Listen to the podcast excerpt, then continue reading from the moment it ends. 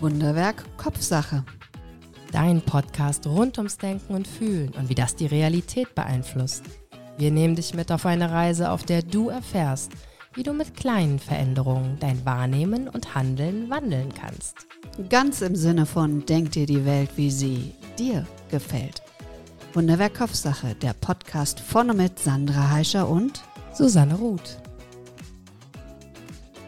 Ich hätte so richtig ausflippen können vorhin. Ich saß mit Susanne zusammen und wir versuchten ein technisches Problem wieder in den Griff zu kriegen bei einer Aufnahme.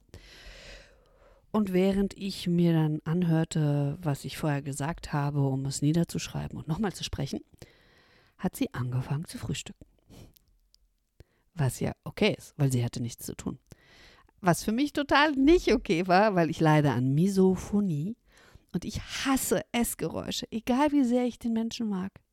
Ich hasse Essgeräusche. Und ich hasse es so sehr, dass es mich einfach total wütend macht. Mittlerweile habe ich gelernt, relativ gut damit umzugehen. Sie hat mir auch angeboten, dass ich auch was essen kann, was sehr nett ist und bestimmt geholfen hätte, weil wenn ich Nüsse gegessen hätte oder Apfel, dann hätte ich nicht hören müssen, wie sie Nüsse oder Apfel isst.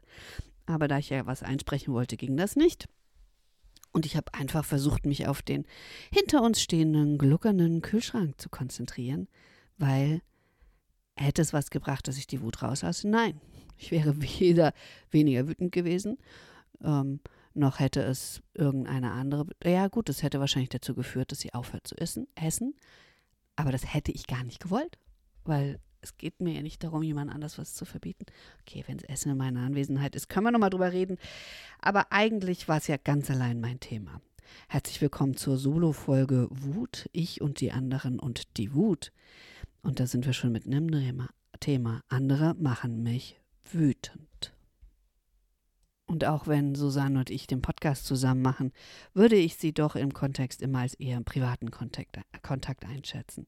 Oder ja, dort so einsortieren, was den Umgang damit verschiedene Variationen gibt. Ich hätte eben ihr sagen können, du, das macht mich wütend, ich weiß, dass du das nicht machst, um mich zu ärgern. Ähm, kannst du bitte damit aufhören oder möchtest du nicht vor der Tür frühstücken? Im Business-Kontext ist natürlich nochmal was ganz anderes, wenn jetzt zum Beispiel ich eine Kollegin hätte, mit der ich mir oder einen Kollegen, mit dem ich mir das Büro teile und diese oder dieser ist, um dann zu sagen, jedes Mal könntest du bitte Essen im Büro unterlassen, wäre etwas schwierig. Da würde ich mir wahrscheinlich verschiedene Strategien überlegen, das Büro zu verlassen, ah, Musik zu spielen, mich auf was anderes zu konzentrieren, kurz mal AirPods reinzuwerfen. Also Ablenkung, ich würde auch dort es nicht thematisieren, weil es würde ja zu totalen Verkrampfung führen im gemeinsamen Büro. Nun ist Misophonie wahrscheinlich ein Spezialfall und quasi auch eine, wie eine psychische Störung. Mm, und da kann ich mir sehr gut erklären, warum ich wütend bin und ich habe meine eigenen Strategien gefunden, damit umzugehen. Aber was ist denn, wenn andere Menschen mich wütend machen?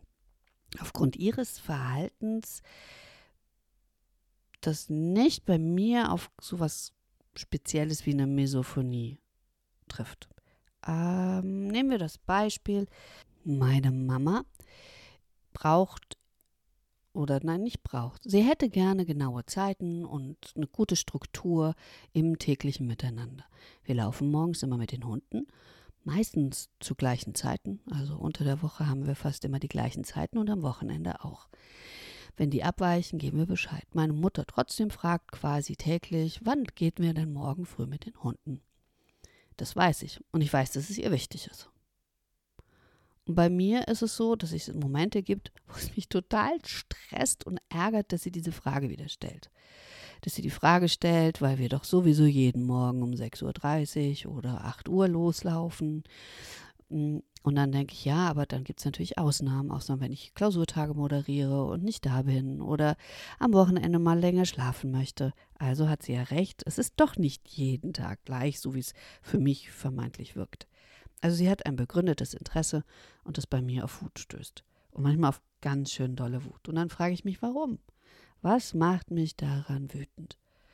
Und dann, wenn ich das reflektiere, merke ich für mich, ah, setzt mich unter Druck, weil ich will natürlich die gute Tochter sein und eigentlich, dass sie immer weiß, wo, wie, wann und sich in einem klaren Rahmen bewegt. Und manchmal dann aber andere Bedürfnisse. Ich müsste mit meinem Mann was absprechen, weiß aber, der hat gerade keinen Kopf dafür. Da stoße ich da wieder an Grenzen, was mich wieder wütend macht. Warum kann ich ihn das jetzt nicht einfach fragen? Nur weil er gerade beschäftigt ist, könnte er doch mal ganz kurz mir beantworten.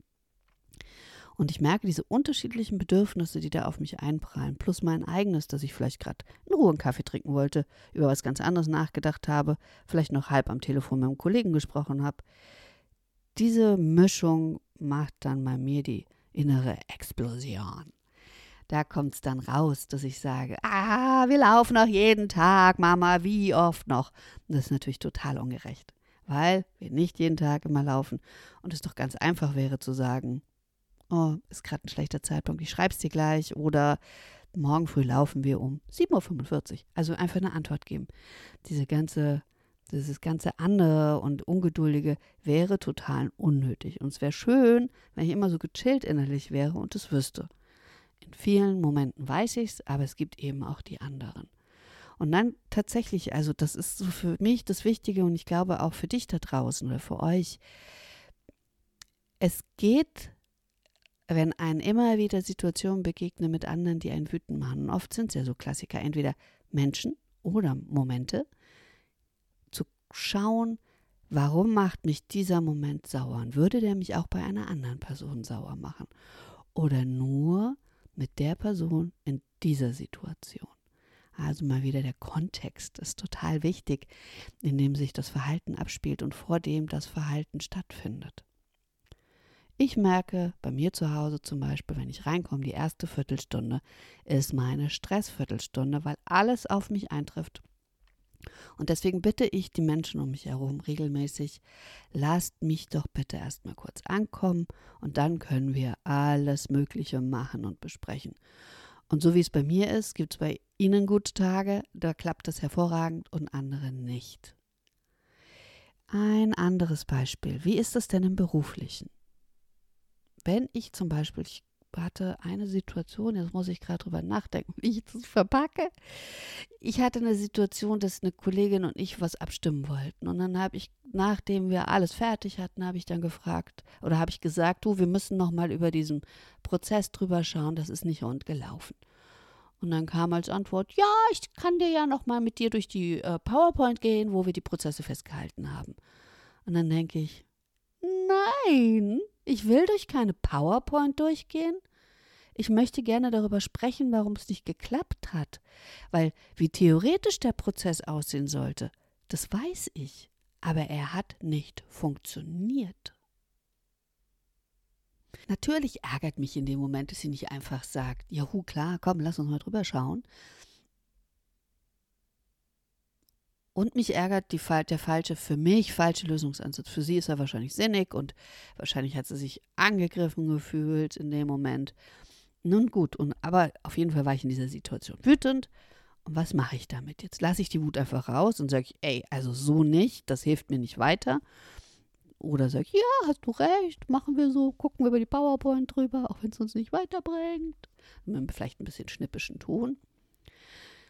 Ich habe gesagt, ich glaube, dass uns das nicht weiterbringt, über die PowerPoint ähm, draufzuschauen. Und dann sagte sie, doch, weil da steht das alles. Und ich sage, ja, aber wir wissen das alles und es hat trotzdem nicht funktioniert. Also ich habe versucht, tatsächlich in eine Lösung zu gehen und zu sagen, lass uns das doch irgendwie machen. Weil natürlich bringt es im beruflichen Kontext wenig, als ja, weiblich wird man oft zickig verschrien, als Zicke dazustehen, die ihre Gefühle nicht im Griff hat. Das möchte ich ja nicht, sondern mir, auch da geht es mir um eine konstruktive Lösung. Und warum es mich da wütend gemacht hat, muss ich das lange reflektieren? Nö. Manchmal darf ich auch einfach wütend sein. Da wäre für mich eben immer im beruflichen Kontext, also zum einen die Frage, wenn das mir öfter passiert mit den gleichen Kollegen oder im gleichen Zusammenhang oder wenn ich den ganzen Tag wütend durchs Büro renne oder durch die Praxis oder wo immer ihr arbeitet, dann müsste ich mich natürlich fragen, was an diesem Umfeld macht mich so wütend? Was lässt mich hier jedes Mal an meine Grenzen treten? Warum kommt der Wut als Grenzübertretungsmarker permanent in mein Gesicht gesprungen, in meinen Körper und macht mich ganz verrückt? Also da tatsächlich hinzuschauen, um konsequenterweise was dauerhaft zu verändern. Aber bei so einzelnen Situationen wie das mit der die Kleinigkeit mit meiner Kollegin, da würde ich jetzt nicht lange reflektieren, warum war ich jetzt wütend, sondern da reflektiere ich eher, kann ich in der Sekunde, wo ich wirklich sofort reagiere, gut damit umgehen? Schaffe ich es in diesem Moment, genug Kontenance zu bewahren, nicht völlig auszuflippen oder zickig zu reagieren oder schnippisch oder irgendwas, sondern einfach tatsächlich wieder auf die Sachebene zurückzugehen und zu sagen, okay, wir können drüber schauen, aber ich denke, das wird uns nicht weiterhelfen. Wir brauchen eine andere Lösung oder wir müssen den Prozess ändern. Dazu kommt noch, wenn andere mich wütend machen, befinde ich mich gerade in einer Gruppe oder im 1 zu 1. Also ist es vor Publikum, dann ist es nochmal was ganz anderes.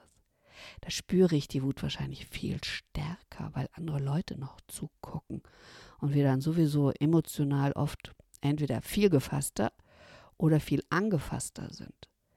Und dann ist es ja so, wenn ich Wut sehe, als da hat jemand eine Grenze übertreten, da war jemand ungerecht, da hat mich jemand verletzt. Und das haben andere noch gesehen. Dann kann natürlich noch sowas dazukommen wie Scham, dass andere gesehen haben, dass ich verletzlich bin. Scham, auch wenn ich sehr wütend reagiere, wie habe ich reagiert? Das haben die, aber auch vielleicht, ich bin hier der Superhero und ich mache alle platt. Also vielleicht mag ich ja das Publikum, das mir dabei zuschaut, wie ich wie ein Hulk ähm, durch die Gegend wüte vielleicht habe ich das Gefühl, wegen des Publikums muss ich noch wütender sein, um mein Gesicht zu wahren, um mich dagegen zu wehren. Also gehe in den Angriff als Option vor der Verletzung von dieser Übertretung meiner persönlichen Grenze. Oder schaffe ich es auch hier, Kontenance zu bewahren und tief zu atmen? Ich hatte gestern eine, eine Sitzung und da hatte ich das Gefühl, dass mir jemand ungerechterweise einen Nebensatz reinschleudert, der mir sagen soll, ich sei inkompetent. Was tun? Ich saß da und habe gedacht, du hältst den Blick, du bleibst gerade, du bleibst auf der Sachebene, du überhörst es, aber zeigst zumindest mit deinem Körper und deinem Gesichtsausdruck, dass du not amused bist. Ich glaube, es ist mir gelungen. Ich hoffe, es ist mir gelungen. Und denke auch dabei, es belassen zu belassen, weil ich glaube, auch das hatte weniger mit mir zu tun, sondern vor allem mehr mit der anderen Person, dieser Halbsatz, der da gefallen ist, den ich nicht okay fand und er mich deswegen wütend gemacht hat. Auch beruflicher Kontext. Aber es ist nichts, was ständig passiert. Deswegen würde ich da jetzt gar kein Thema drum machen.